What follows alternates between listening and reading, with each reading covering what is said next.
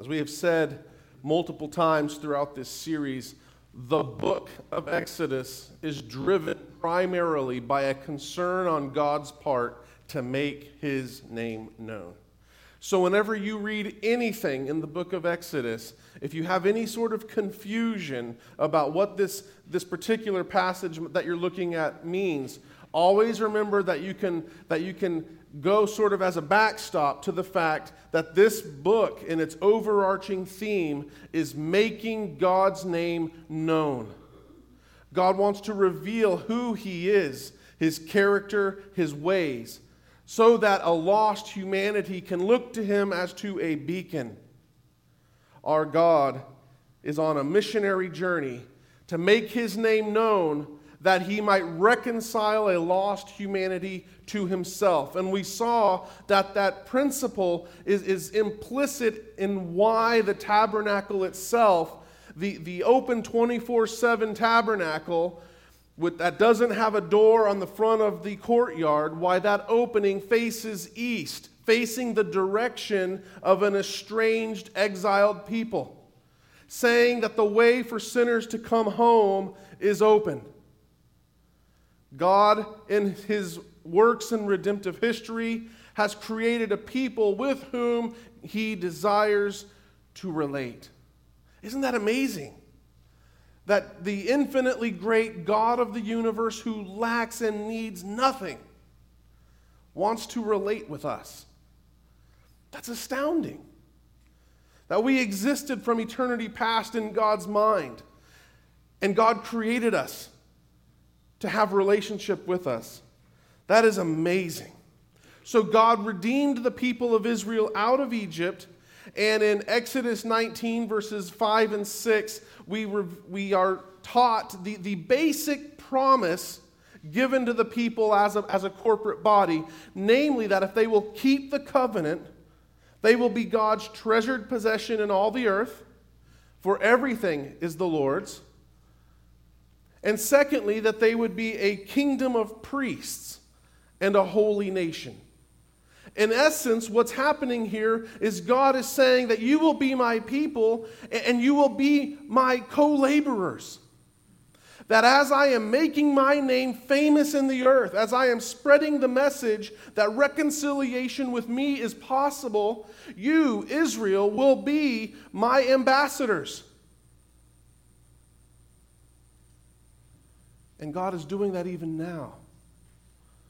Which is why in 1 Peter chapter 2, verses 9 and 10, those promises, those indicative statements are applied to us that we are a kingdom of priests, a holy nation. And if there's any if there's any remaining doubt as to what the purpose of being a kingdom of priests and a holy nation is for, the Holy Spirit, through Peter, gives us the statement of purpose when he says, that we would proclaim the excellencies of him who saved us. So God is on a missionary journey. And in Israel, he began building up that temple. And we have been called alongside, which is why God's word says that we are being made into a temple of living stones. God is building up a holy people to make his name famous. Now, what does that have to do with this passage?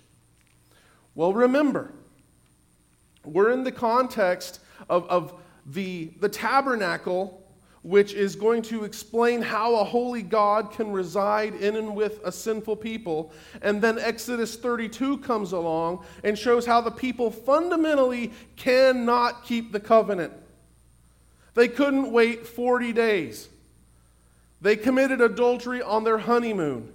They couldn't wait at all. And they fall into idolatry, which we learned in Romans 1 is really the story of humanity. That, that human nature, to that fallen aspect of our condition where we are prone to going after other gods, is such an intrinsic part of what it means to be a fallen human being that God has to deal with that.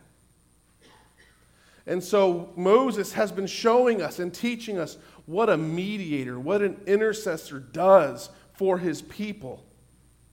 And here God reconfirms or recommits to the covenant he made at Sinai.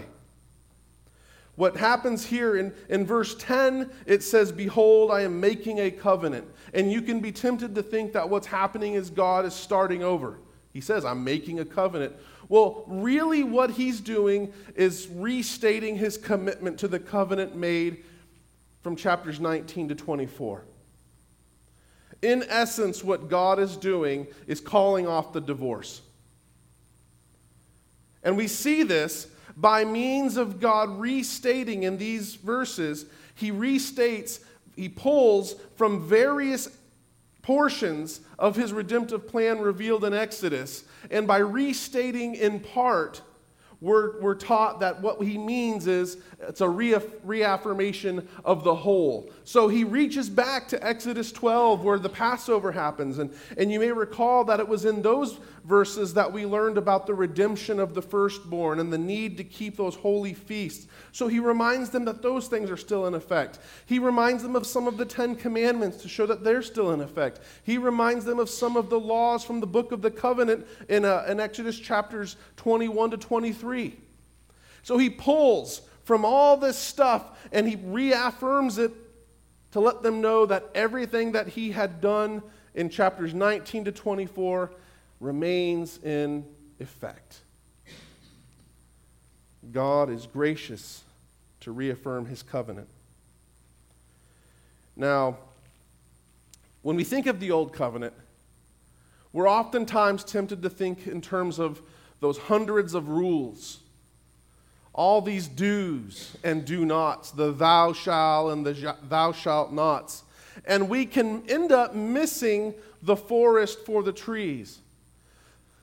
That really, the fundamental command of the old covenant is to worship.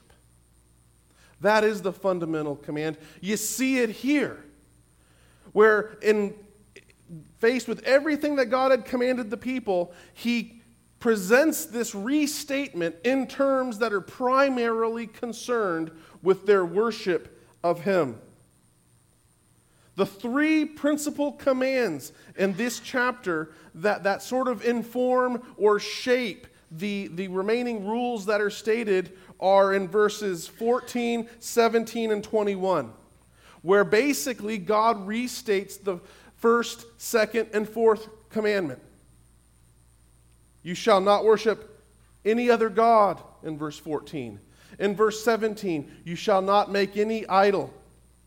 In verse 21, six days you shall labor and keep the Sabbath. And the rest of these commands, as you read them, focus on how it is that you keep those three major commandments because worship and how we relate to God is the primary concern of the Old Covenant. So the laws mentioned in verses 10 through 26 are concerned then in, this, in the scope of worship they're concerned with protecting and reinforcing Israel's identity as a worshiping people. Protecting and reinforcing Israel's identity. Because the threats to that identity are real and they are present. So, for example, in verses 11 to 17, you see God protecting their identity and the worshiping nature of the community by calling on a ban of anything related to the people of the land. And it's stated specifically so that they won't fall into worshiping their gods. They're not to enter into any sort of covenants or, or treaties with them.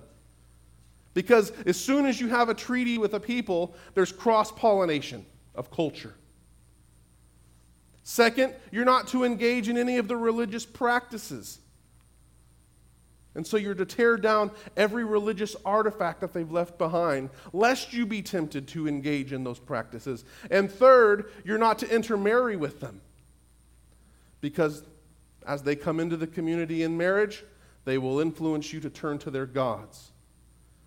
And then in verse 18 to 24, you see God reinforcing their identity as a covenant people with the commandments to celebrate the feasts, to remember to come and, and, and dedicate the firstborn, to redeem them.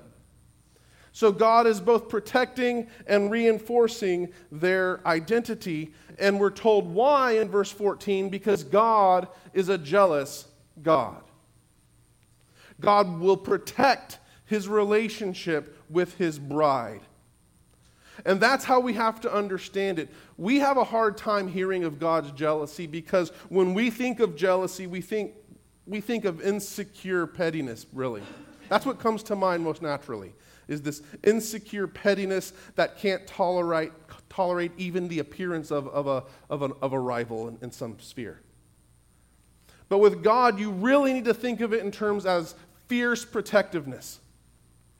He is fiercely protective of his relationship. And the way that you have to understand this is in terms of a marriage.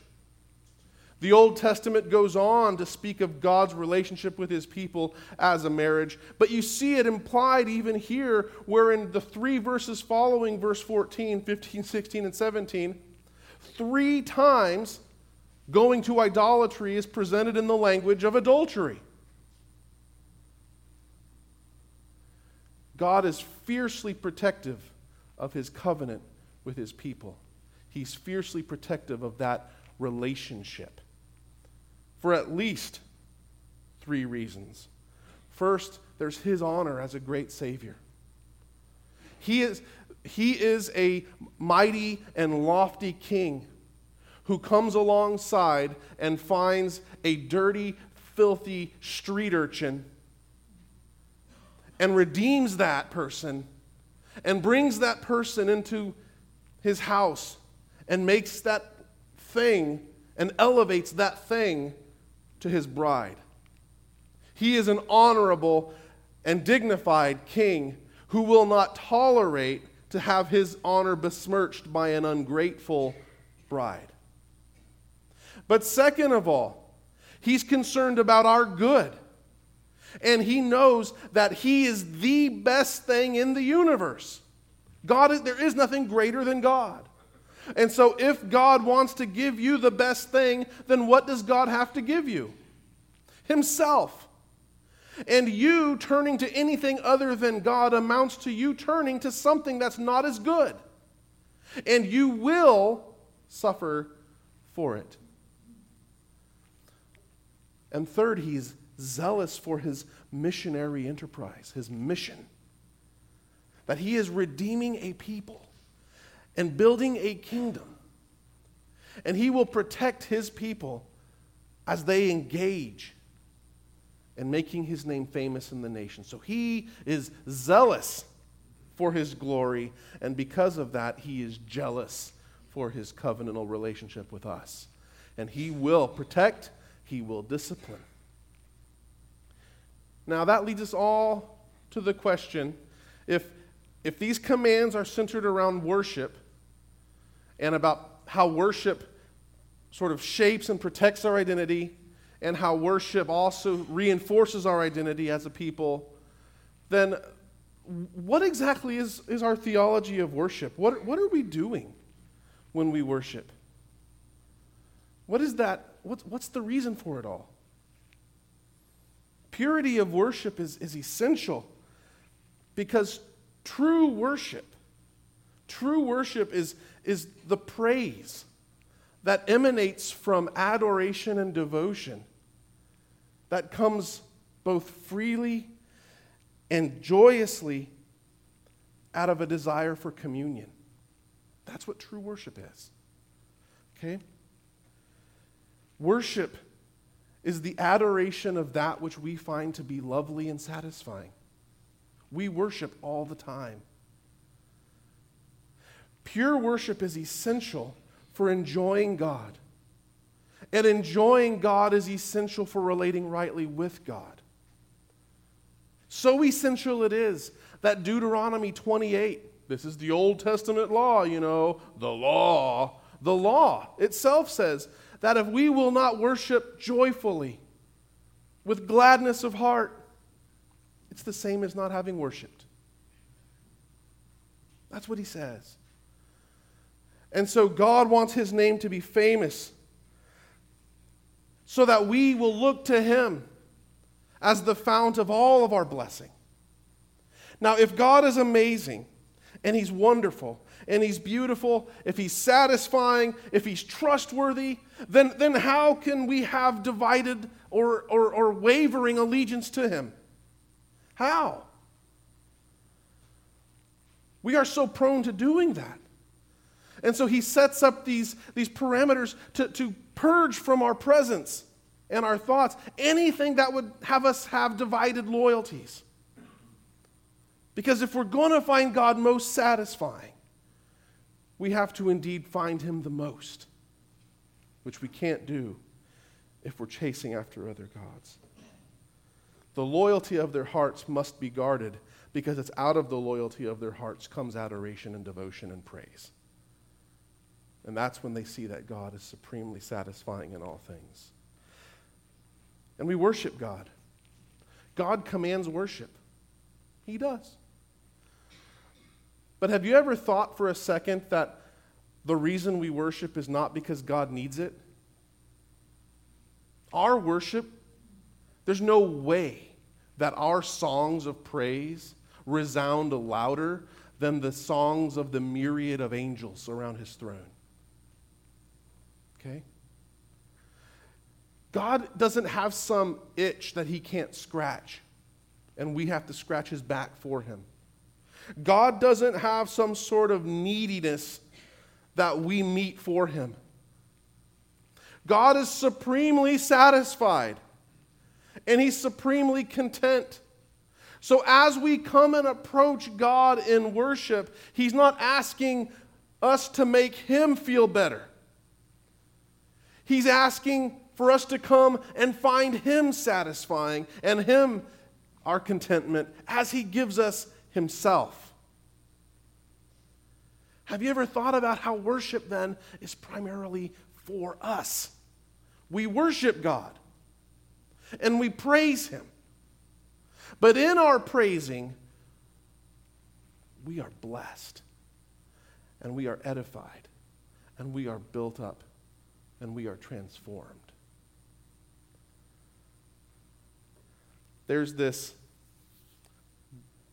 strange truth in all of Scripture that there's a profound correlation to the effect that what we worship has on us. We become like what we worship. Think about Exodus 32. What do the people make? A bull, a wild animal. And within mere verses, what are they acting like? Like wild animals that need to be reined in. Okay? Listen to me very closely. Romans 1, to go back to that great, clear passage, Romans 1 teaches us that falling into idolatry is at its core an exercise in God replacement. And what happens then is we who were made to relate rightly to God in worship and adoration, we were created to find our rest in Him. We turn away and we inherently twist that link between us and God and we distort it. And then we were created to be lords over creation. And instead, we twist and we pervert that link, where now we have the things that are created that become our functional masters and our gods. So we relate distortedly both to God and to man. And as we have theological perversion, theological distortion that manifests itself in ethical and interpersonal distortion and perversion. Do you see why Romans 1 illustrates that with, with an appeal to that, exa- that, that example of homosexuality? Because it represents taking something and twisting it. And then we learn in Romans 8 that those whom God foreknew, he has predestined to what? To be conformed to the image of his Son.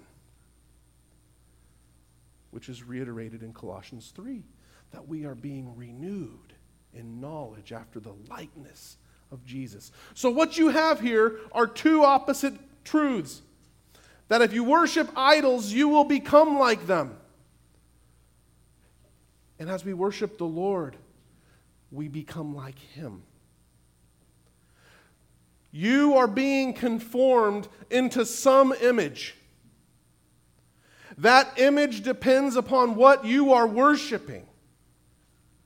You want to know why God is so zealous for the true worship of his people? Because what you worship changes who you are. And if you worship that which is no God, you will become a monster. And if you worship that which is all surpassingly beautiful, all surpassingly lovely, guess what you will become? Lovely. What are you worshiping? Do you guard your devotion and loyalty to God as if it, your life depends upon it? Because if you stop worshiping God, or if you worship God in a pretense when really you're worshiping your ego, or your retirement plan, or your kids, or your sports team, or whatever, you are relating wrongly then to creation and to your Creator. And that twisted, perverted makeup will affect your soul. So, what aggravates you? What sets off your trigger temper or your, your proneness to worry? Look there and do the radical heart surgery if necessary to, to, to get rid of those idols so that nothing will keep you from seeing the loveliness of your Creator's face. And, and some people wonder why the, the recount the story of Moses and his, and his face shining, what that has to do with this. It has everything to do with it. It has everything to do with, with the transformative effect of worshiping and encountering and being satisfied by God. Yes, in its immediate context, the point of Moses' face was so that the people would know that whenever they saw him and his face is shining, that God was speaking through Moses, that they were, that they were encountering the man of God. So take him seriously. And he puts a veil on his face for two reasons. One, because they're scared. And yeah, Moses wants them to be a little bit scared when he's, when he's given God's word, so that's why he shows his face, but then he covers his face so they won't be scared of him all the time. But secondly, we learn from Paul in 2 Corinthians 3 is he didn't want the people to see that the glory faded and that he didn't get it recharged again until he went back in to see the Lord. And he didn't want them questioning why is the glory? Does that mean that God has left us? But we know from Paul that the reason it faded was because this covenant itself was destined to fade, that the new covenant was coming. But still, what we have here at its core is Moses getting a foretaste of what is an eschatological or an end times, an ultimate reality unveiling of what humanity is meant to be. How bright can light be? I was reading this week, and, and, I, and I came upon, I'm sorry, I was reading, which led me to a video, and, and I, was, I, I was amazed at these stories of these U.S. service personnel who had who I think rather foolishly by our government had, had been very close. They were part of nuclear tests in the 50s. And they were talking about how the explosion, or the, the light emitted at the explosion, was so bright that even with their eyes closed and their hands in front of their faces, the light was so bright that with through their closed eyes they could see the bones they could see the x-ray of the bones in their hands. How bright can light be? Moses looked like he was on fire. We see in Revelation 1. The risen Christ in his glory, it says that his face shone like the sun at full strength, and his eyes were like two flames of fire. And of course, we got a prefiguration of that in the Gospels with the Transfiguration, did we not? Where they get a glimpse of the brilliance of the divine glory and its strength. And I think there's something of this in Acts chapter 6, the last verse, right before Stephen launches into his sermon that's going to, or his, yeah, it's a sermon, and it's going to get him killed.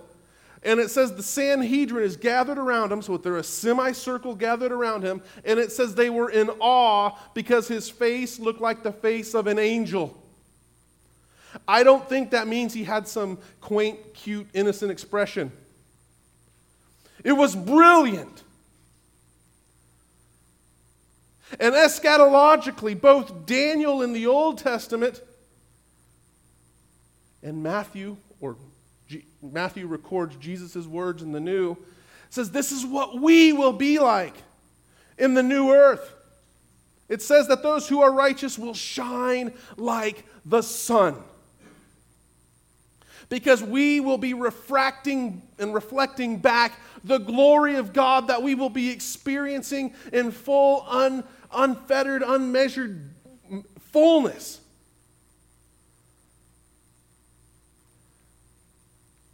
But that future hope, that future glory, how will it feel to radiate the glory of God in its fullness? Does that, doesn't that excite you? that not only, not only do we not go to hell, but we get to inherit a body like the resurrected Christ's that, that can withstand the full glory of God so that we shine like the sun. That's amazing. And as awesome as that is, it's true that in Scripture that that future hope of literally shining takes on a moral character as, as we in this world engage in the adoration and in the communion with God, we are transformed more and more into his likeness, which is why the psalmist in Psalm 34 says, Those who seek God are radiant. That doesn't mean people are shining right now. And Paul in Philippians 2 speaks of this crooked and perverse generation among whom we shine like lights. Brothers and sisters, there is a transformative effect to adoring God. When you find God supremely satisfying, it has an effect on you. It has an effect on your disposition. It has an effect on your outlook. It has an effect on your manner. Indeed, it has an effect on your countenance. So, brothers and sisters, are you excited for the eschaton, the end times reality? If so, then be excited to be in God's presence now. Delight in him. Seek his face earnestly that he would transform you inside and out until finally in the eschaton we shine like the sun. Let's pray.